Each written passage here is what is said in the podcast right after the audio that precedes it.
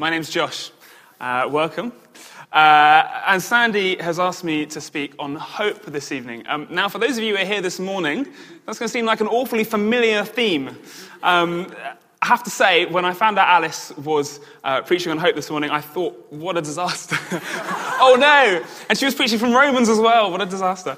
And then uh, I was chatting with someone about this, and they said, oh wow, God really must want to speak about hope to us. I thought, that's a much better attitude. Why didn't I think about that?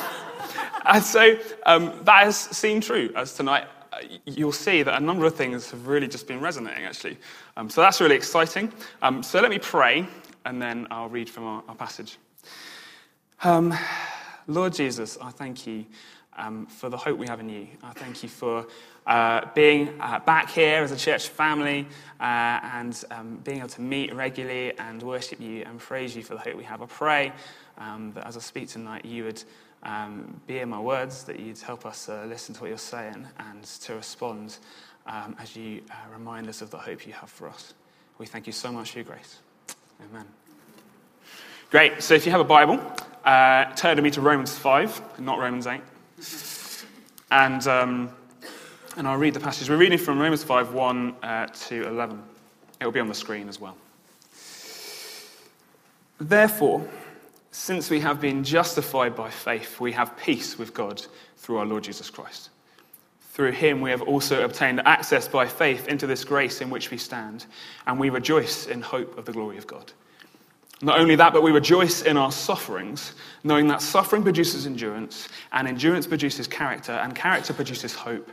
And hope does not put us to shame, because God's love has been poured into our hearts through the Holy Spirit who's been given to us.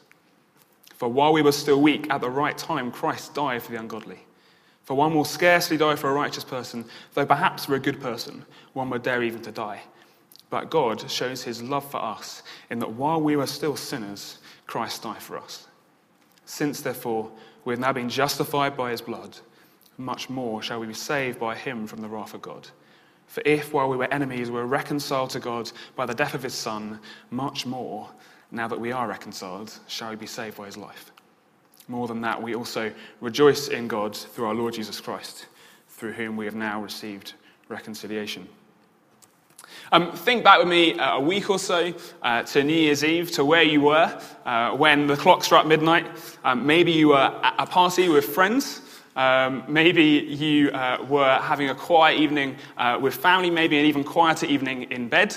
Um, I've done it, it's great, recommend it highly. Um, th- this year I was uh, at the first one of those, I was at a party with friends, um, and, I, and, I, kid you not, within five seconds of New Year turning, uh, one of my friends has put a drink on themselves, uh, one of them had thrown up, and another one had kissed an inflatable plastic whale for lack of a partner. So, strange things happen. Um, Sandy, Sandy asked uh, me to speak about hope to kick off the new year, I guess, because it's kind of logical, right? We heard from uh, Alice this morning that, you know, when the new year turns, you tend to think about life. You tend to think about how your last year was, how the year coming might be. Um, but if there's anything my New Year's party has taught me, and, and I like to think there is, um, it's that hope for the future is often fleeting. Your expectations don't often, don't often match up with reality. And um, we all wish each other a happy new year, and without trying to sound like a Scrooge, why? Because we can wish that on someone, and that's great, and I, would like to think you would if I said Happy New Year, you'd say Happy New Year back. Happy New Year. Happy New Year. Great. You can't make my New Year happy. Um, you, we don't have control over that, really. Um, you know, even the things that we say, oh, I'm going to make this resolution, I'm going to do that, how many of those things actually happen? even the things that we have control over, um, we tend to mess them up. But what if there was a hope that lasted?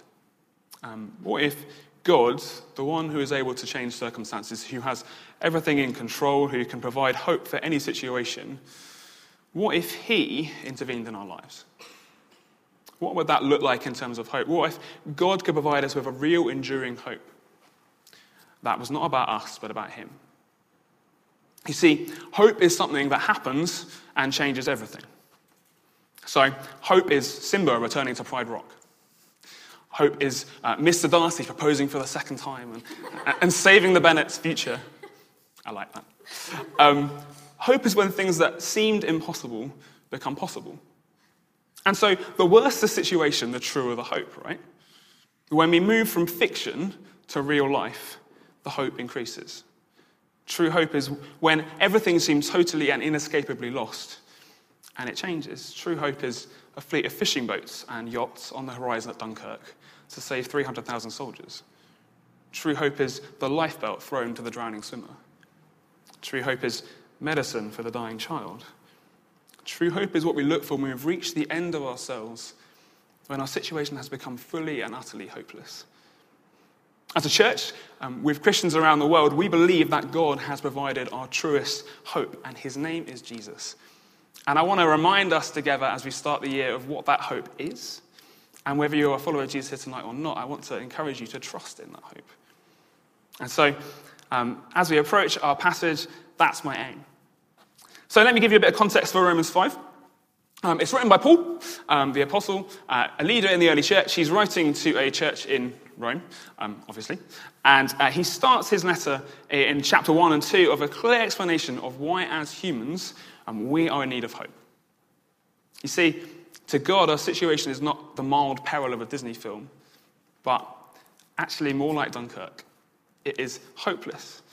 Humans have failed in the way they're meant to live, both by their own standards and by God's standards, and that's not that controversial. You know, we look at the world and we hold up these high standards of a people of, of kind of how they're meant to live, and naturally people don't make, live up to them. And when we try and think, approach that on ourselves, we have these standards and we say, actually, I'm doing that. We make exceptions for ourselves, or we, we try and lower the standard when it comes to ourselves. And that's kind of what Paul talks about in the first couple of chapters of Romans.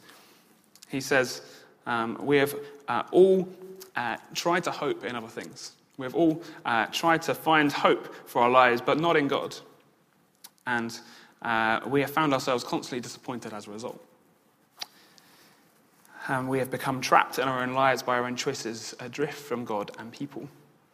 Um, when I, lived in Wales, um, I studied in Wales. I spent another year after uh, studying there as well. Um, I had a friend, and he was a Christian, um, but he constantly was doubting, and he had a lot of doubts. And um, I guess out of surprise, often I, I, kind of just asked him one time, "Why is it that you still believe? Because you have all these doubts, and what is the thing for you that, that holds you to your faith?"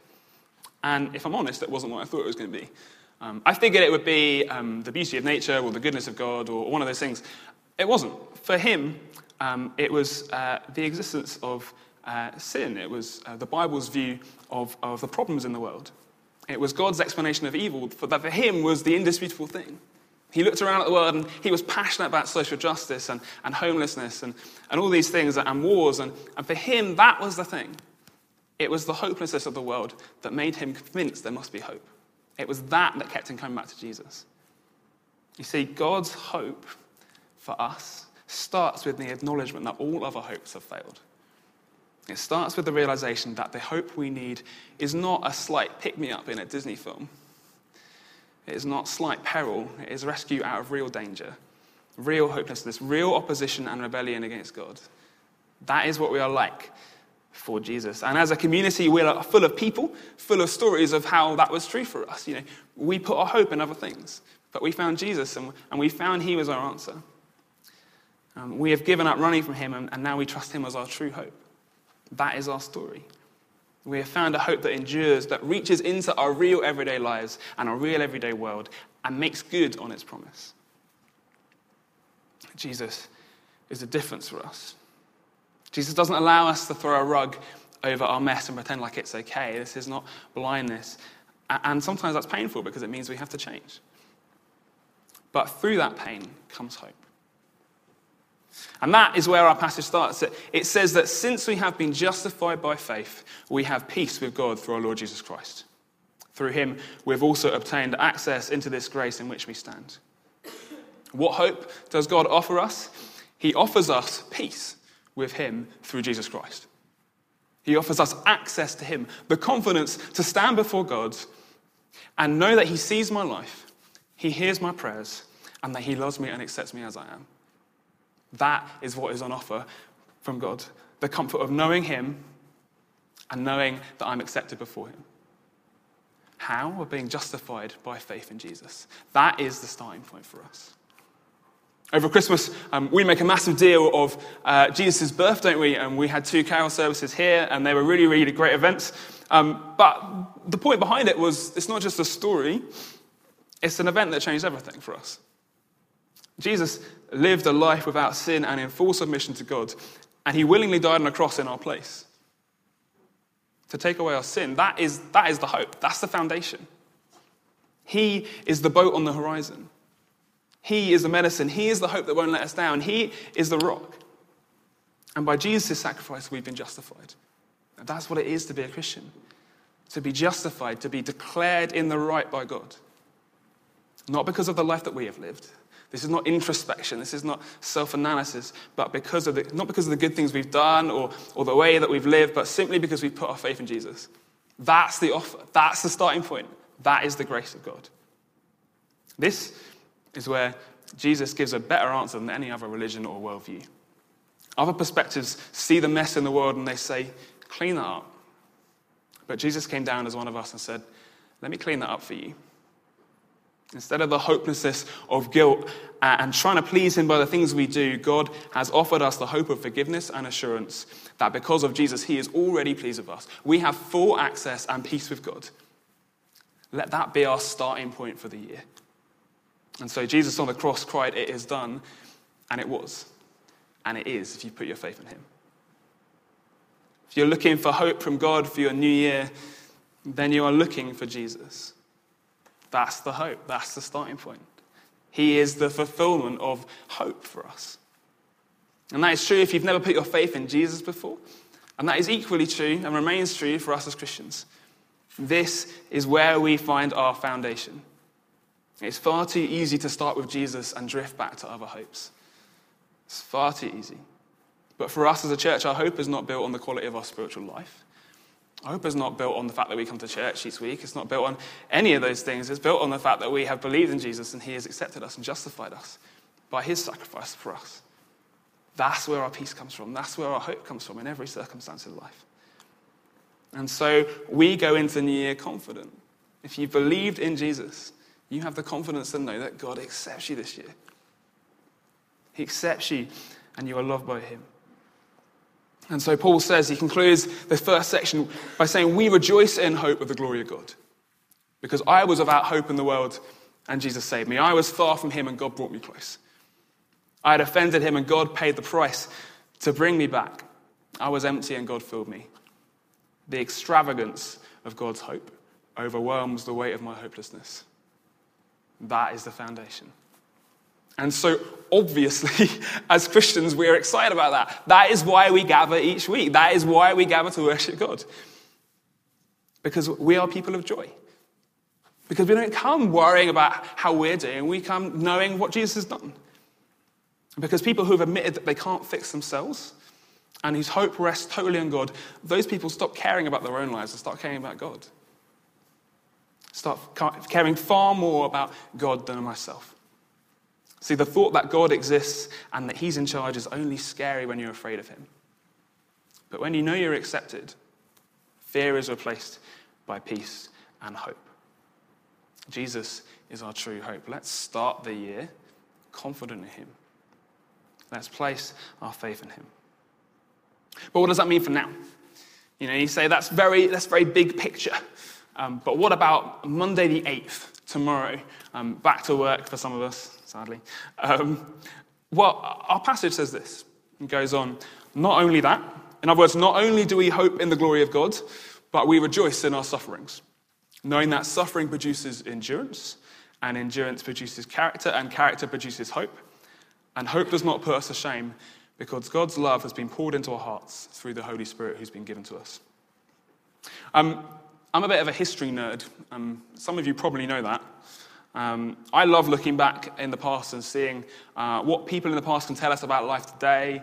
Um, and um, when you look back at the history of the church, um, you find some real extremes of how Christians have approached suffering in life. Um, so I want to introduce you to, to one approach. Um, and this was taken uh, in the Middle Ages by a group called the Flagellants. now, if you've seen Monty Python and the Holy Grail, you've met them before. They do this a lot.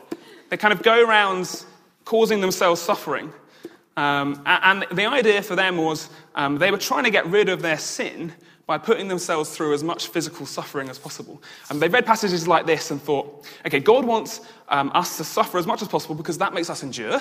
Um, and uh, that gives us character, and character helps us hope in God.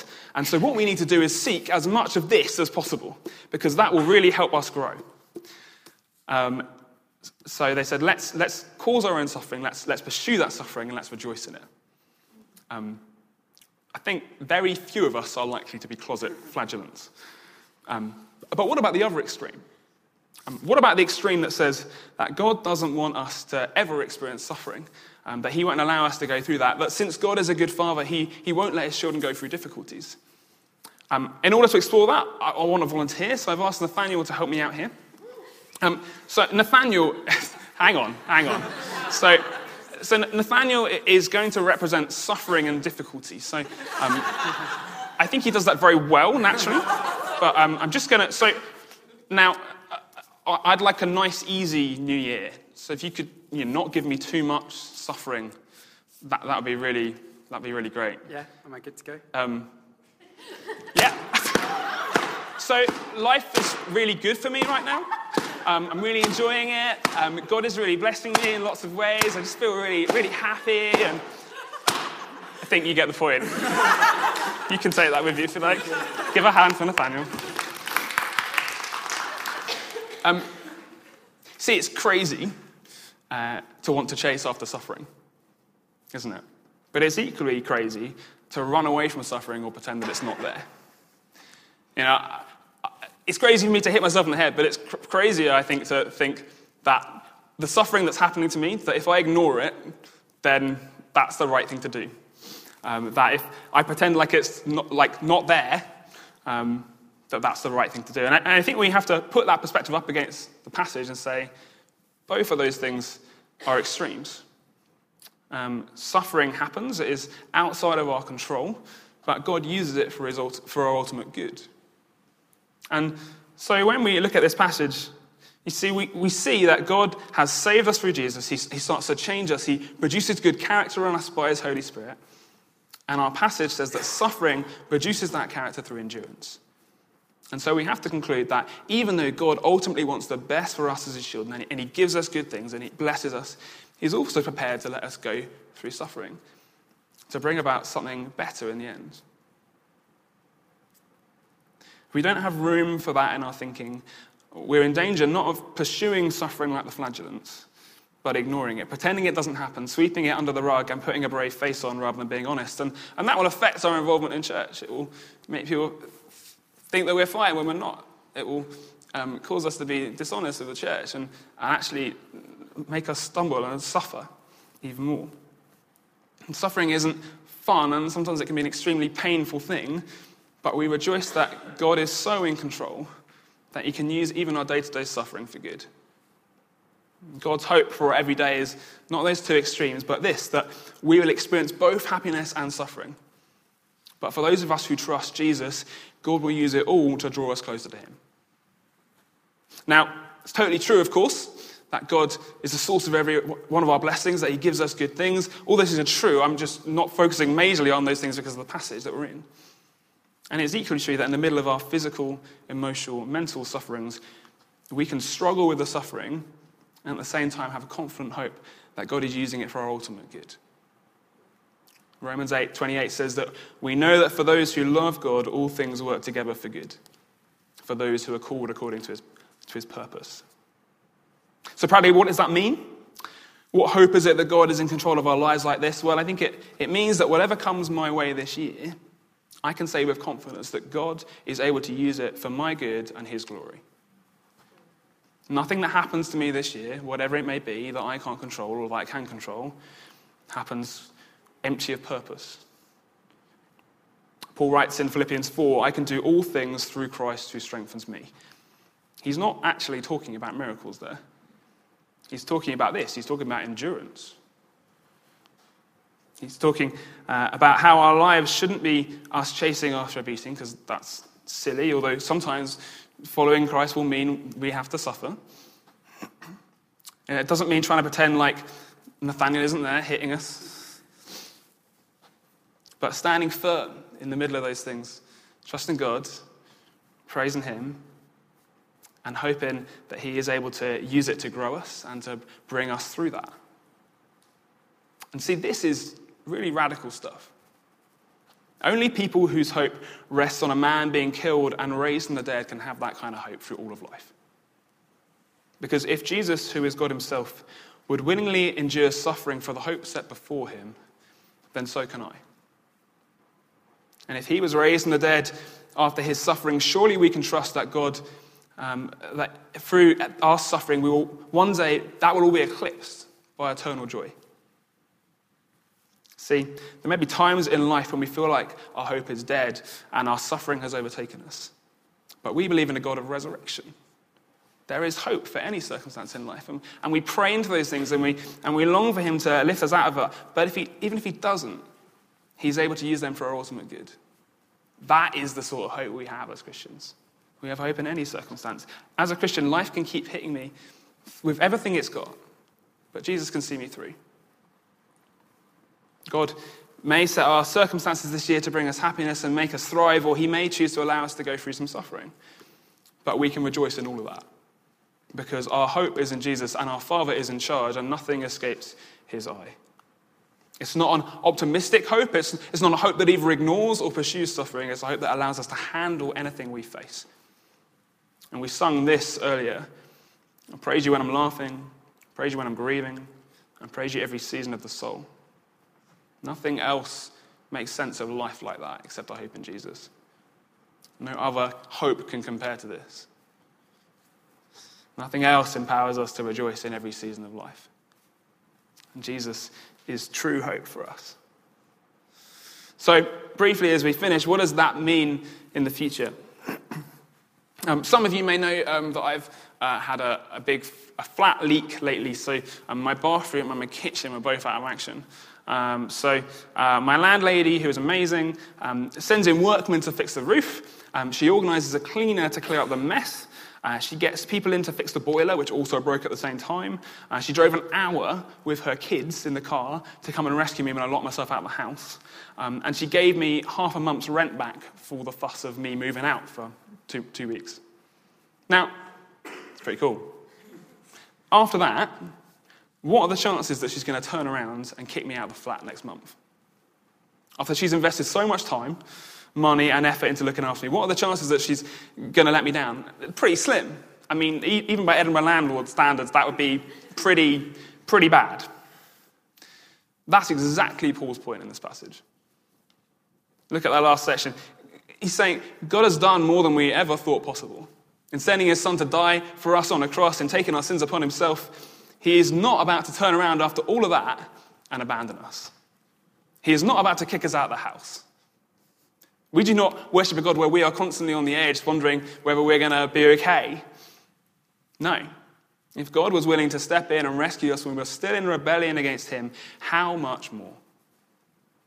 How much more will He save us from His wrath on the final day when we die and face judgment? If God has done everything already to pay our debt, we can be confident if we hope in Jesus that when the day comes, he will welcome us into his finished kingdom. Our hope is certain. This is not a hope that may disappoint us. This is not an Edinburgh landlord. I have really negative experiences with some Edinburgh landlord, as you can tell. God cannot lie. His cards are on the table. He's all in. Jesus on the cross, committed. It is done. And so our hope is secure. And Paul finishes with this. If Jesus' death has the power to save us, how much more does his life give us hope? He has risen from the dead, and so will we. He has risen and he reigns, the living Jesus, who, as I speak, sits on his throne, loves his church, is restoring everything that is broken, is establishing all his promises, who will bring justice and peace to his creation. He will heal every disease he will wipe every tear. We will share in his resurrection. See, people who worship Jesus are never lacking in hope. If death is beaten, then what shall we fear? If resurrection is coming, then what circumstances can overwhelm us? We have a hope that saves us, that helps us endure tomorrow, that gives us hope for the future that we can't even fully comprehend. That is the hope we have in Jesus.